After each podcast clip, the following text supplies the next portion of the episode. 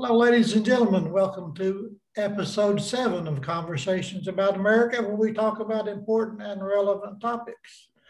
My distinguished panel is Michael Landingham, presidential candidate in 2020 and again in 2024. Essence Reigns, podcaster and hostess of Deceptively Unique. And Quentin Ford, host of a great talk show called Let's Talk. Welcome, everybody. Glad to have you with me as usual. Glad to be here, Steve, and everyone else. Michael Essence. Hi, everybody. I hope everyone had a wonderful week. Yeah, yeah. Hope everybody's doing well. Um, good evening to everyone who's uh, watching and attending. Well, tonight, as you know, we're going to be talking about the Willie Lynch letter. That's something that Essence has been waiting to get into. And it is a very interesting letter and a very controversial letter. And if you're watching this and you've never heard of the Willie Lynch letter, I encourage you to Google it. You can find videos of people reading the letter. You can find written manuscripts. It's it's definitely very informative, and it's definitely a part of American history. So, with that in mind, I'll say, how should we proceed? Essence, would you like to start us out with whatever you want to say about the Willie Lynch letter? Um, well, I would like to say that I actually discovered it. Um, I stumbled upon it I'm always looking for new newfound knowledge, something to learn. Every day I try to learn something different. And I actually stumbled upon it um, on YouTube. Uh, the Willie Lynch letter, and How to Make a Slave. And when I actually, when I first listened to it, I was actually in tears because every single aspect of it, you can actually see the results of it in today's uh, African American community. Yeah. Yeah. So, what do you think, Michael? Well, I mean, I, I agree with Essence 100% because, uh, you know, I, I've heard about it years ago, and, you know, a lot of this, what we learn as adults, you know, we're not learning in school when we was growing up. So, um, so I had to take take a little a, a real a real hard look at it, and like I said, it was it, we were living through the end results of that letter, and um, it it it. I mean, who? I mean, the, the the the guy who came up with that letter, the plan for us to be broken down, uh, to for be for us to be submissive, for us to be dependent instead of independent. Um, to really solidify us as slaves. And I believe uh, what we're going through right now is a modernization for another 300 years if we do not step up and make uh, some really hard choices and and and, uh, and force some hard changes. Um, free right now, supposedly. I mean, not supposedly. We are more free right now than when when we were when we were still slaves, or right after we got through supposedly being uh, not slaves anymore. So, from from the letter, it was a discussion, this, the display of uh, the worst of humanity, um, and if America is supposed to be about the home of the brave, land of the free, home of the brave, and all that, and the Constitution supposed to meant for all of us. I don't think for the country alone, but for the world. And if we're not meeting that guideline, then everything else will fall by the wayside. And um, but I believe there there there there's a light at the end of the tunnel that keeps traveling forward, coming together. Uh, but uh, we have to we have to reject what that letter represents, and that, the continuous fight to prove that what that individual uh, tried to prove so far right now the end result, just like uh, Essence had said, uh, that we're living the end results. We got to prove that we may be, but we can overcome it as long as we can come together. Yeah. When? Um, I, am sorry, I don't mean to cut anybody off, but uh, Michael, I just I, I kind of disagree with you. Um, I believe that we are more slaves now in African American. Oh yeah, I agree. I believe that we are more slaves now than we were when we were actually in slavery because right now uh because of the the the, the letter because of the instruction that will follow to a T mm. and we are turning on that access that access mm. excuse me and um it is scary to me that we have been under so much psychological warfare for hundreds of years and had no idea. That was a plan overall, and I agree with you 100% with that. I, I, wasn't trying to sound like we're right now we're not enslaved. We are. we I did say we're modernized. They modernized it. I'm just saying we still have more freedoms to try to reach out and try to make a change more so than back then. You know what I'm saying? We had to. They had to work hard to even get the freedom that they supposedly got. But I'm just saying we have a little bit, it's still hard for us, for our generation, but uh, we came a long way, reached out from, from that point of view, from that starting point uh, for freedom to leading them now. The, the fight is continuous, uh, but we're still enslaved. I mean, but we still got to fight. It doesn't really matter if we're enslaved more now than before, or whatever. We still got to take the fight to them. Okay, Quentin it's funny. I, I I've heard about the letters for about 25, 26 years. Um, I actually have the um, letter in a book form. And lately, in the last 10 or 15 years, the letter kind of has been debunked as a myth, um, which is interesting because for three of your panelists on the show that are African American, um, even though it has been debunked by three historians. I think three African Americans on your panelists can say that everything in that letter we've witnessed in our own communities, um, which is kind of scary. And when you're dealing with um, a government that was not for us in the beginning and may and, and you know it's always a question of whether they're for us now you we have to realize that let's not just minimize slave owners as just these owners of, of land. Um, we're talking about some of the most manipulative people of the human race when you're talking about deception, uh, psychology, sociology. So let's just take, let's just say the letter isn't authentic. Like I said, for three African Americans on your panel, we have seen the sexism in our community. We have seen the colorism in our community. We have seen the lack of respect for the old and the new and the young. We have literally seen um, everything in that letter to be true. So for an African American, it would be very hard for them to believe that um, it would be very hard for them to believe that the debunking of the letter was done thoroughly.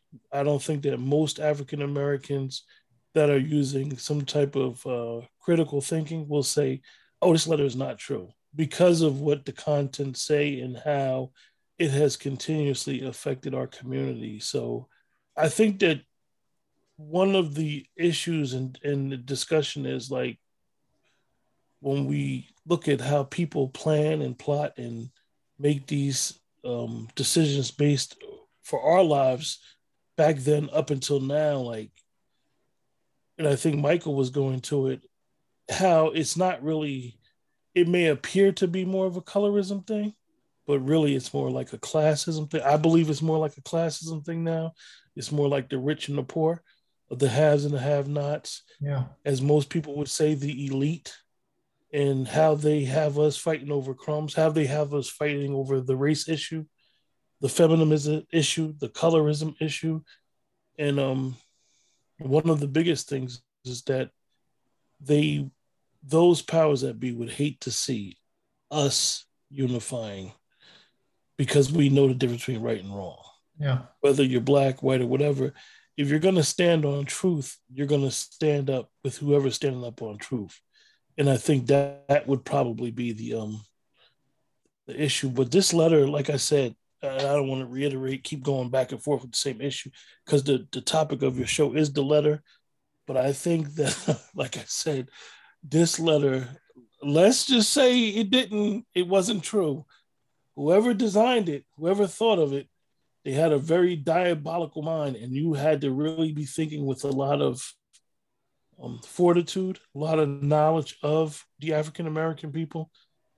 That type of letter did not come from someone who would just be a owner of a plantation. Whoever came up with very that letter, whether it's myth person. or whatever, it's very intelligent. They know sociology, they know psychology, they know people, they know how we react. Because one of the things that I always try to um, come across because race is such a major issue now, and race is a clickbait type of thing. Um, whether you believe race is a social construct in America or not, outside of America, yes, it is different races, but outside of America, it's really tribes and tribalism. So it's very hard for us to understand that because we've been conditioned to think, oh, it's black, white, Latino, Asian, or whatever. But when you're dealing in a world scale, you're dealing with tribes. And I think if we were to get to understand that, we would understand why those slaves were sold off because they were from a specific tribe. I don't think people realize, oh, they just sold us. Our people sold us. You know, we were at the point of no return. They kicked us. Uh, it's a, it's a little bit of tribalism in there. So with that, you know, I know the discussion is the letter, so you know, I don't want to go too far into it. And, you know, okay. have this discussion.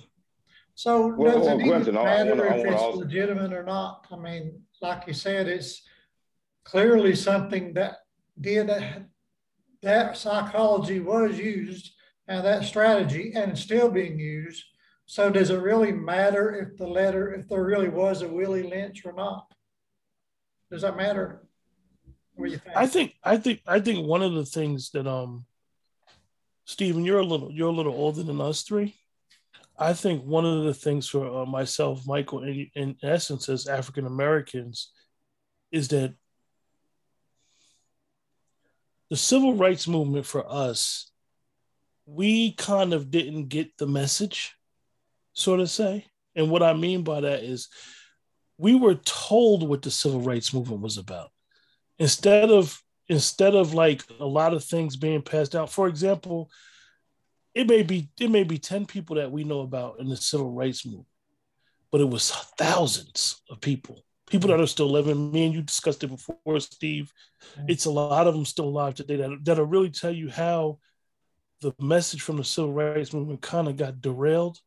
And what i mean by that is that we're still literally fighting for the same exact thing so, with what I'm saying, how it ties in with this letter, when this letter um, allegedly appeared, what was done was um, uh, J. Edgar Hoover. He was very concerned about any outside influences affecting the republic, and he was he was very um, cautious and overly paranoid of the black people in America getting ideas from the outside world, far as Russia, China, becoming socialist, um, basically attacking what he considered the democracy. So, one of the things that they realized in the 60s were one of the best ways to destroy the civil rights movement was to destroy the black family and this is when this letter kind of like appeared. Yeah. So with destroying the black family, pitting us against each other, um, you know, for I'm, I'm not trying to preach no politics, nobody, but the welfare system was the worst thing that ever happened for the black community because it made the woman have to kick the man out. Now the man might have couldn't find a job or whatever, whatever circumstances he might have didn't go to Vietnam or came back from Nam and was hurt or or whatever in order for her to receive benefits for their children, he had to go. I never thought of that. So now he got demasculated. Yeah. He was no longer a man. Mm-hmm. A man. He just was a male. Yeah. And um, yeah. I think that I think the more that we understand what Hoover did and what Hoover was about and how he investigated all of these American citizens that he thought would destroy the republic, he was set out to destroy them. And even we go back to um the, the metaphor that he used for Fred Hampton. He will not let a black messiah rise. And even some people believe that this thing goes on today within the CIA and the FBI. So if we can understand the tactics that was done during COINTELPRO and with this letter, it kind of all makes sense. Yeah. What does this tell us about humanity in general, do you think? Essence? Um, I believe that uh, it, it doesn't look good for humanity collectively to sit there for, for one race to target another race so wholly. Um, it is is is is scary to me that people like this actually existed before and they still exist. Um, Quentin was absolutely correct. Uh, I like to, the the go back to that um, when he was talking about welfare and how they they took the black man out of the household. Uh, they literally that was the start of pitting the black man and the black woman against each other. The black woman does not respect the black man anymore. I mean, I'm talking right now. It is it is sad. The black woman does not know how to be the black man's piece all of that is designed to to to to keep us you know separate it, it, it's scary to me because why did we as black people pose such a threat? And why do we pose such a threat even to this day that they are still continuing with these tactics? Uh, i was told a long time ago that whoever controls the media controls the world. The the images that they put out there constantly about the black woman or the black man you never see anything no positive images of us ever too funny Did anything ratchet oh yeah you're going to see that a thousand times over but anything positive you you never see that they are controlling everything even now yeah. Do you think this letter should be spread around nowadays? Do you think it would help our society? Do you think it would be hurt our society? What What do you think if it were become common knowledge? Would that be good or bad? It is common knowledge. You think it is? It is. It, it, it's, it's out there for us, but because they started putting the narratives out there that is not real it it makes people think otherwise and so it, it's out there it just I, I, don't know. People a lot of people tend to to hear things and then not want to hear things. Yeah. i don't know if if if some people are just not ready to totally i guess understand what we were subjected to. I guess people don't want to really believe the truth if that makes sense well, you know, I mean, I know that information has been available for a long time, but I, I don't think a lot of people, I think most people uh, have never heard of it. I went through 12 years of school. I went through college. I went, I went, got a doctorate degree, and I'd never heard this letter until Essence you mentioned it.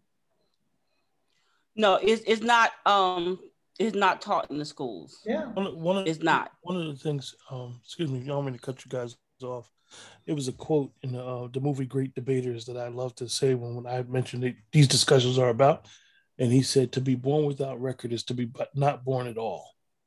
Um, one of the issues that a, a African American face, and I'll just say a Native Black American, because I know the African American word bothers some people, is we have a major for us, Steve. We have a major identity crisis. Um, you know, a person like Michael, myself, in essence, when we track our lineage back,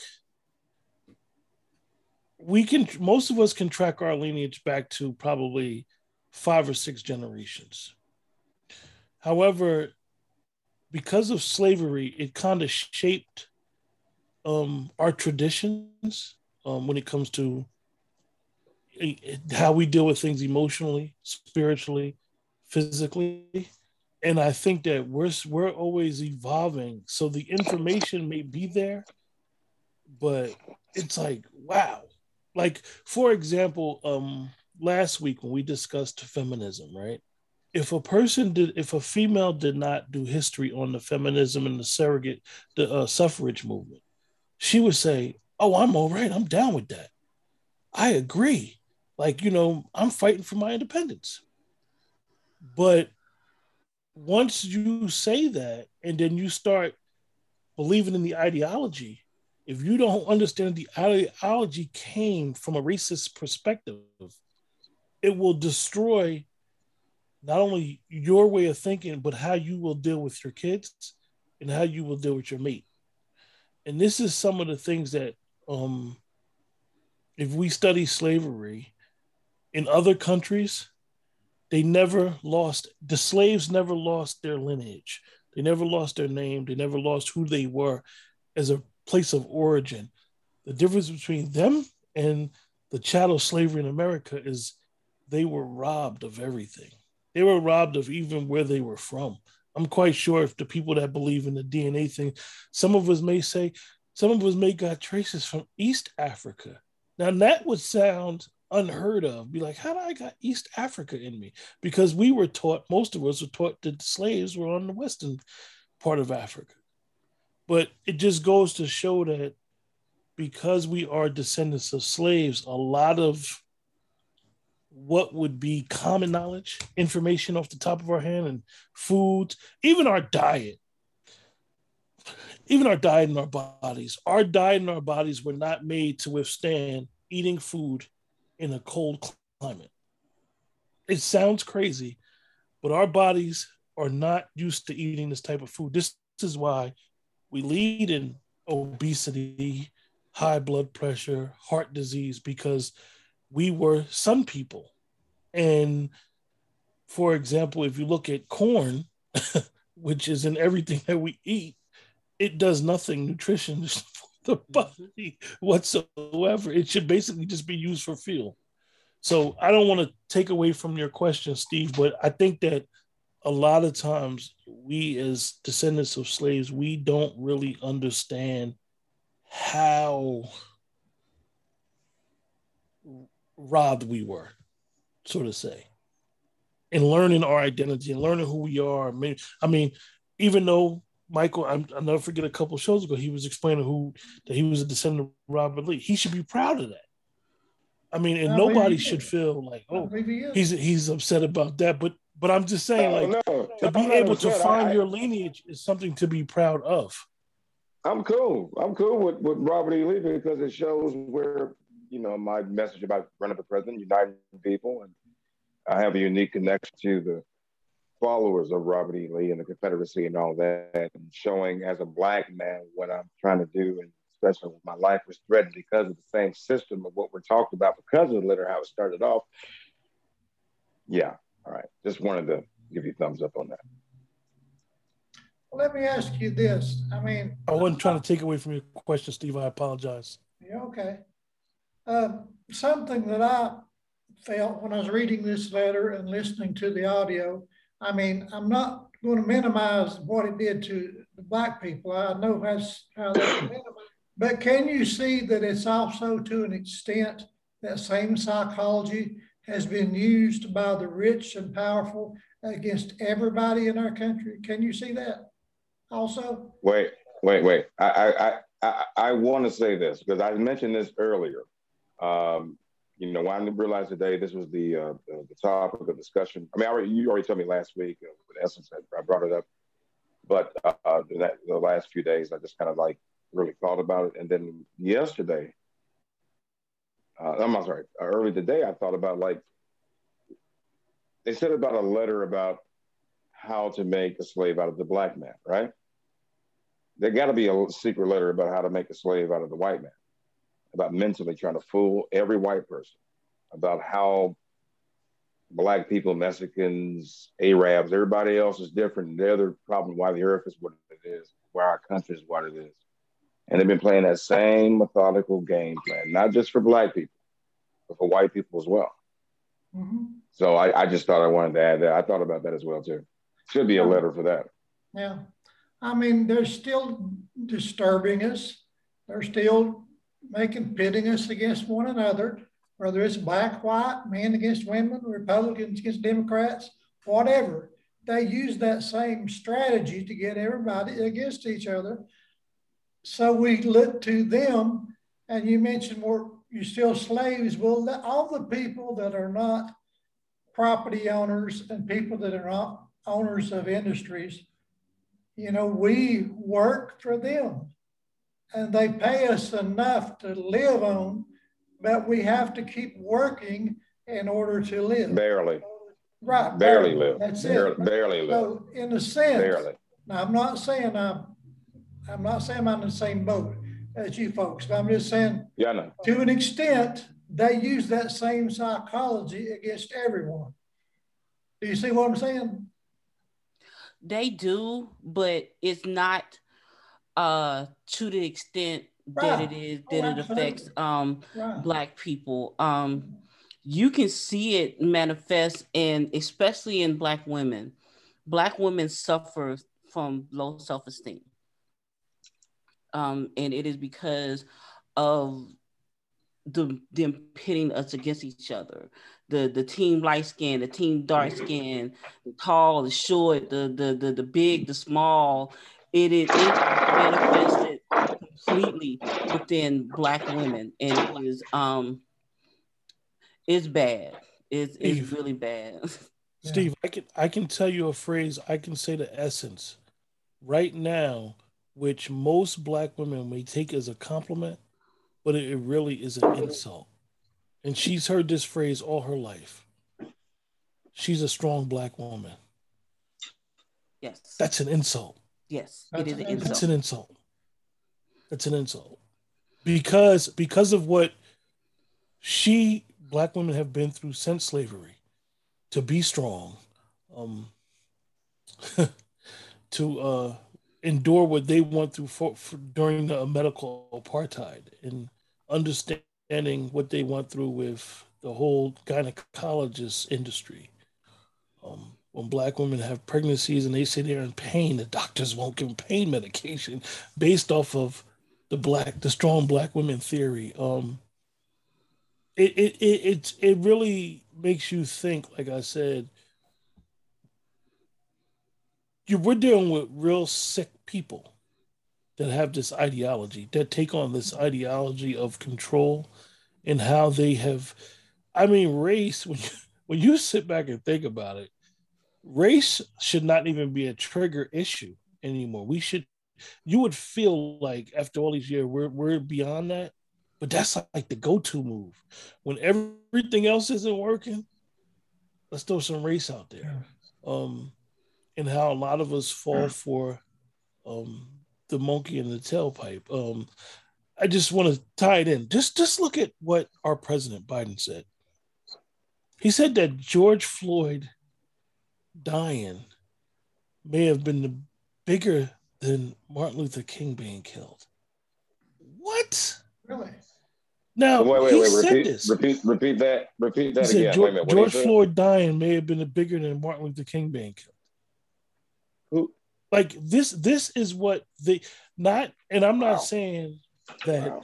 anything against him. Isn't Biden racist? Still, but this is the ideology. Oh, I mean, hell, he signed a 94 crime bill. He uh, signed a 94 crime bill that pretty much allowed police officers to do what they've been doing leading up to George Floyd.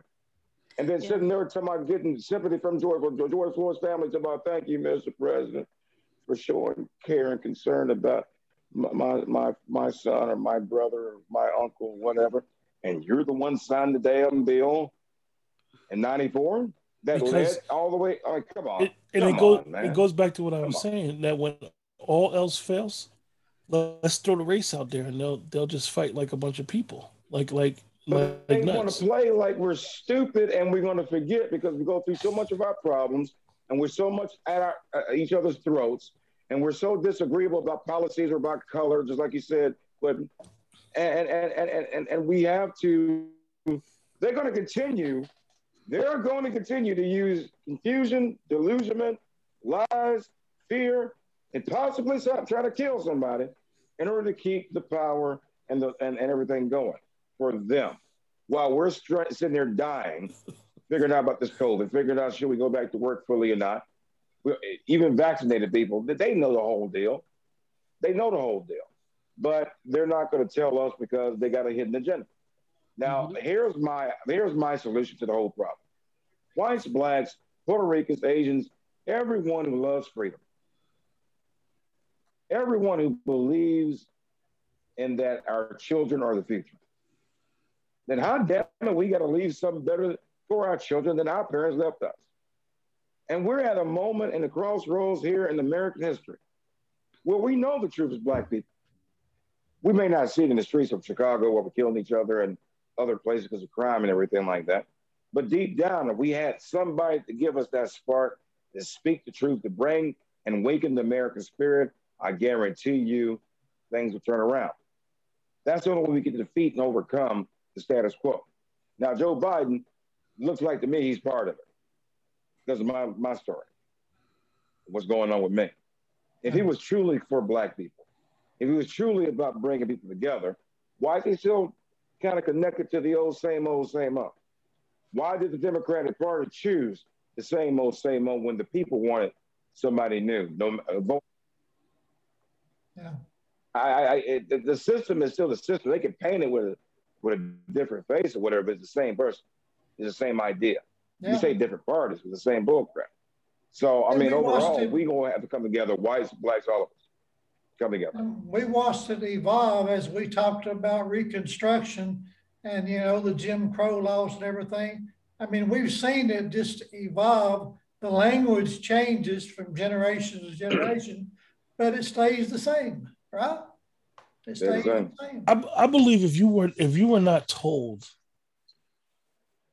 that the North won the war, I don't think that's believable. Because I hate to say it, usually usually if you if you read any history on battles and wars or whatever, they're usually the winner usually can tell the history. It's like the North, they hid the history. And it's like, Why why would you hide hid? the history if you won? Why do they do that? I, I I think I think that um my my view about the Civil War is that they'll try to say it was over race, and I think race was like probably fifth or sixth on the list.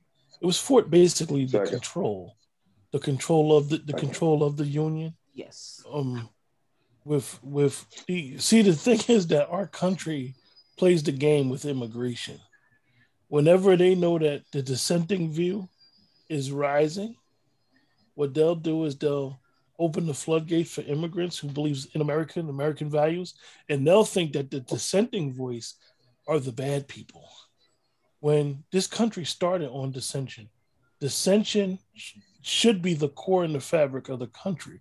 We should never uh, turn our back on the dissenting voice. They have a voice. But what this country does is a dissenting voice is always considered the enemy. And then you'll bring in immigrants, no matter what race they are, who love America for what they think America is. And they'll come in and they'll, they'll try to make them more American than the dissenting voice.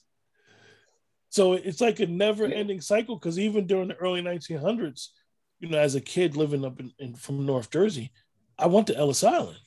and you actually can visualize how the floodgates of um, a lot of the Polish, a lot of, of Italians, the Irish, a lot of the Irish were over here, Norwegians, how they came in and they actually were more American than the people that were already here.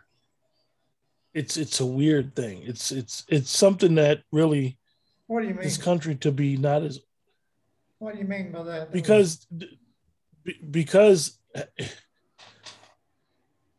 if you if you look at the Italian American, for example, the Italian American up until the early 1900s was not even considered white.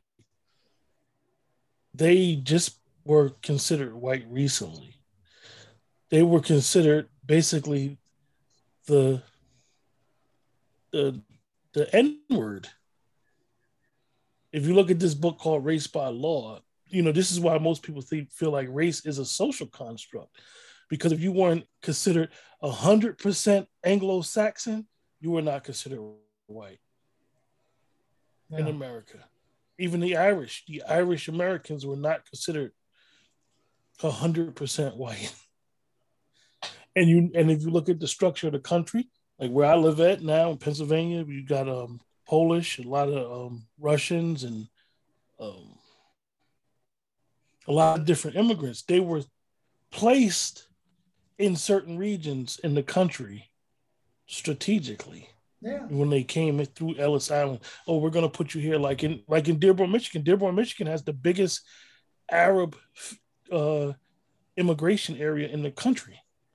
And the reason why is because during the Iraq Iran war, the United States opened up the floodgates and they basically started communities with immigrants. It's an interesting thing what this country does. Yeah. Um, I have a question about that real quick. What is supposed, what they saying it is. It's just totally opposite. Um, what you were just speaking of is that the mm-hmm. one drop rule? Okay. Mm-hmm it's a very interesting book called Race by Law. I mean, it's interesting, and if you you ever talk to any, and this is why it was so significant when President Kennedy became the president. He was the first Irish Catholic president. This was a yeah. big thing. This was a big thing when he became the president because yeah. Irish people were not considered white. But we've we've you know, we think we've evolved. So now it's like, oh, it's white and black. No, no, no. I remember when I was I a kid when uh, John Kennedy was elected president. My dad, he really went off on the tirade. He said, I don't know which is worse, whether he's a Democrat or whether he's a Catholic. but he wasn't happy. but, and when you and when you, when you sit back and think about that, it's like you know, it makes you really think times may appear to change, but it all falls into what the powers that be, what they have planned and how they plan. Um, even goes back to, you know, I'm a big reader, you guys, so you'll hear me quote books a lot. Even goes back to how the banking industry created what it's created now on Jekyll Island. Like it's it's amazing. It, it it'll make you be like, how this happen? But it happens for a reason. Powers that be, and, and they make decisions on like on our lives 30, 40 years ago that are that are affecting us now. Yeah, you mentioned Jekyll Island. That's also something that most people don't know about. That's a very interesting story right there. And it also goes to show about the diabolical psychology that goes into controlling people. I mean, that was the rich and powerful people planning everything out, planning the way they was going to make the their banking system that they owned take over everything. And they've done a good job of it. I mean, they run the world. Yeah. So, yeah. It's, I don't know if it's going to get any better. I wish I could say it. Um, and this is this is why you hear most people um historians are saying about a great reset because they a lot of people are predicting that we're being reset from a lot of the things that was instituted in 1913 with the, Jekyll Island thing and um, the Institute of Social Security, the IRS. So many things happened in 1913 and to 1921 where the country was broke after slavery, the country was broke. They did not have free laborers no more. And you might have had some people sharecropping, but the country was in major trouble, so they had to do certain things in order to make money and you know um, come up with the Fed, which is not part of our government. You know, so. I think that the construction of race and all this stuff, it all ties together. That's why most people, I think, misunderstand because the word federal is in the Federal Reserve, they think it's the government, but it's really a private bank owned by a bunch of billionaires. I mean, that's what it is. Has absolutely nothing to do with being part of the government. I remember they tell the government what to do. So that's the that's the big diabolical right. part right there. They got the billionaires and the politicians in cahoots together, teaming up against everybody else. The whole divide and conquer thing. And and and I don't want to interrupt. I just want to say one thing pertaining to that with the Fed. Now, I think uh, before the Fed was created, uh, Thomas Jefferson was president, and uh, he already saw the bankers was trying to get into politics and got their hands already into politics. And he was going to restrict their charter, the bank charter, for like 20 years if they continue on the threat of trying to gain more power through uh, within government. And he was right, leading up to now. So what uh, Quentin and what you, Steve, have said, uh, it pretty much is the end result of what Jefferson has spoke about before. Yeah. It, it, it's funny because um the, the, some of the rhetoric that the, the former president used um was I think he got he he woke up a sleeping giant. What I mean by that is some of the rhetoric he the rhetoric he used was like, oh, this guy's against the establishment. Um, he's against the lobbyist. But unfortunately, our government is not the government of yesteryear. This government is all corporations all lobbyists. Follow, as they say, follow the money. Follow the money. You don't have to go too far to see it. Money, money, money, money. Yeah. Well, it's been an interesting conversation. You really don't, and, and we have to change from we have to change from that. No. I was going to say one more thing, Steve. We have to change from that because if we keep continuing to go the route we're going, we're going to fall. We're going to falter. We're going to fall. We're going to dissolve into nothing. And the world's going to follow behind that because um, we represent what the Constitution represents is not the, the Constitution. Repre- the Constitution represents something that was beyond its time, even though it was slavery and you know the world was was was in turmoil at the time. Even though right now we're still going through hell on earth, but this living document uh, entails what we could be. When it says to make our more perfect, continuation of trying to make it happen it gives us the room and the aptitude to do so, but you got to have the will. And the combination of different ideas and people without being afraid of one another, as the current system has been allowing us to, to do. And we have to grow from that. And but we have the right have the right leadership. Joe Biden is not the one. That's why I've uh, you know not formally, but I've you know been putting out there like testing the waters that I am going to run, and only because that I'm outside the framework, I'm one of you. Uh, I care about the same things you care about, and uh, we need a real 180 uh, here in America, or we're not going to make. It. Yeah. Well, I think we've had a good discussion. I hope people watching have learned some things. And I do encourage anybody, like I said before, if you don't know what the Willie Lynch letter is, Google it. Do you need to hear this, read it. It's a big part of our history.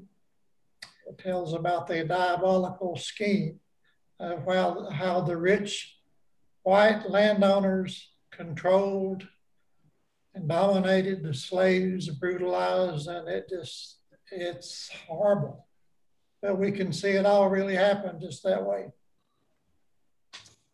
And I am glad that I can have this conversation with you folks. I really do because I wish there would be more conversations like this. So many people put up the walls, you know, that we got a two side. Well, it's that's white folks against the black folks, and See, the thing, vice versa. It's, Steve, Steve, the thing is that um, like I like I said, they they they they don't want to talk about the history of slavery too much. They'll tell you just enough. They'll tell all of us just enough. If you go back into um, the people like um, Michael brought up, Thomas Jefferson, I just use him for example, and him being a slave owner, you know, some of the things that he did to his slaves and some of the things that he did to his family because some of the slaves were his family. Um, i don't think it speaks about everybody to an extent that it wasn't um, it was a lot of slave owners uh, direct descendants that that was not with the slavery thing. Um, so i think that though you do try to make a better a, a, change for good i think one of the things that one of the things that we do is you got to still tell these stories. You got to still uh, explain to people what happened why it happened and what happened after. Because what happened after i mean we discussed it a couple podcasts ago. I think what happened after might be even worse. Um, what happened with the freedmen bank and how that led to um, all the freedmen losing their money, and that led to what we consider the FDIC now, and and um and so forth in the banking industry and redlining and you know the access to GI bills from troops and you know because I don't think most white people really understand that there were black people. Crispus Attucks was the first person killed during the Revolutionary War.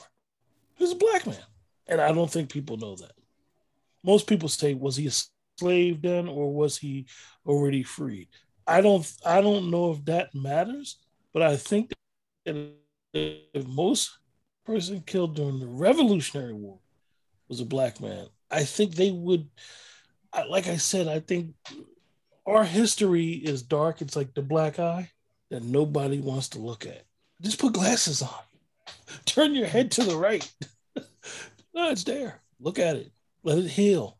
Put a stake on it. Let the stake suck the blood out of it. So, you know, I don't mean to take away from the Willie Lynch theory, but you're right. Even in the even in the text of the um the letter, it speaks about the diabolical stuff, the the mind, the mindset, all the way up to um the tyrant Hitler, what our country did with his uh, scientists we didn't lock his scientists up. We kind of studied these people and used their tactics. Yes. We brought them over here. Yeah. yeah. We brought them over here. We brought their families over here. They was kumbaya. What the hell? Why the hell you see the people out there waving the flags? Because they they've been bred. They've been they've been in, seated here from the very beginning. I mean, yeah, it's kind of kind of crazy, right? Yeah. Well, yeah. Quentin, what should we talk about next week, brother? I'll let you decide this time. And we'll let Michael decide next time.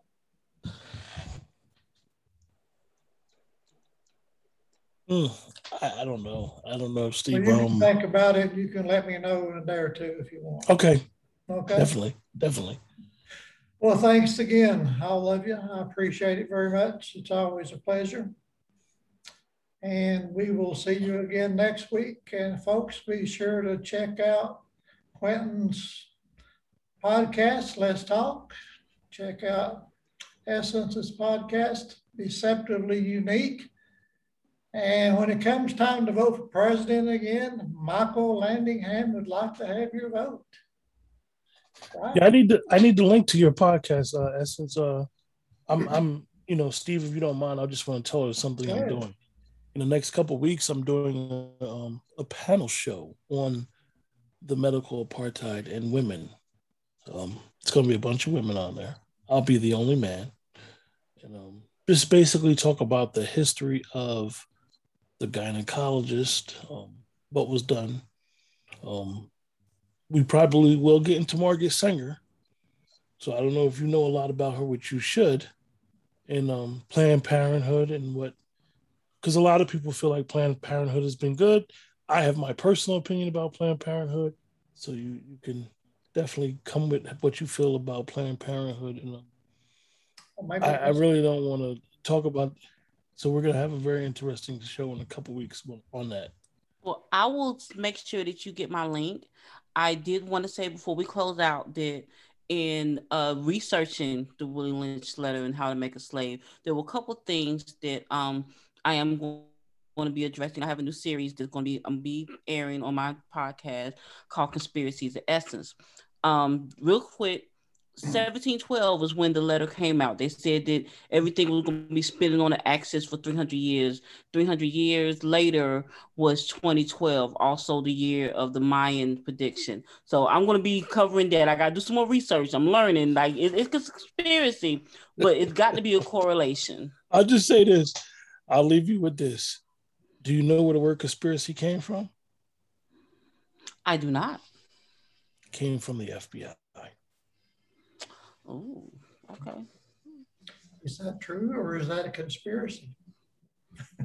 no, that's true. Now, they, now I have a question about that. I have a question about that, Quentin. Now, you you might be right about that. My memory serves me correct, but was that started off during the Roswell incident? Yeah, they try. What it is that they say conspiracy trying to debunk, trying to debunk what people really witnessed. Um, hmm. I mean, there, Steve, Steve, you're, you're, a little older than us. Even to take it a step further, I can imagine all these years they told people about Roswell and all this stuff, but now we're we're they're admitting to some unidentified flying objects. Just put mm-hmm. it like mm-hmm. that. So, so UAP, I just say that that it's called, it's called UAP. Yeah. So not UFOs, UAPs. What, so, so with the word conspiracy, when you when you sit back and um you know, a lot of people like to say, "Oh, conspiracies are debunked." I don't know about that. It's a big conspiracy itself, isn't it? I don't know if you can. I, hey, listen. What, all I can say, Essence. Um, I wish you a lot of um, luck. Um, luck in the way of when you go down that road of studying, getting information, and getting things to collaborate. It'll take you on a journey. Um, it's gonna be fun. Um, I'm I'm here if, if you need any help with anything. I'm an avid reader. I've I've read over 500 books alone that I can count offhand. I'm a big reader. I actually used to sleep with books. I probably I sleep with my tablet now. Um, okay. I say that to say that when you can put pieces together because that's all it is, is putting a puzzle together and you understand. For example, the 60s were key. 1960 to 1969, this country, whew, remember it. It was rough. Yeah. yeah. It was rough. Yeah. Seems like every time you get on the and TV, why that war, why, some kind of a riot going on on a college campus. Just look at the war. Just look at the wars. I don't think that we have ever fought a war that did not have other meanings. Every war was for purposes outside of defending ourselves or defending our it was always defending our interest because um you'll see the interest of the rich and famous so, yeah, yeah. Anyway, thanks again, folks. And I will tell you good night. And thanks everyone for tuning in to Conversations About America. Please continue to watch, and you just might learn something every week. I do. Good night, folks. Thank you, Steve. Appreciate everything. Good night, everyone. You too. Night.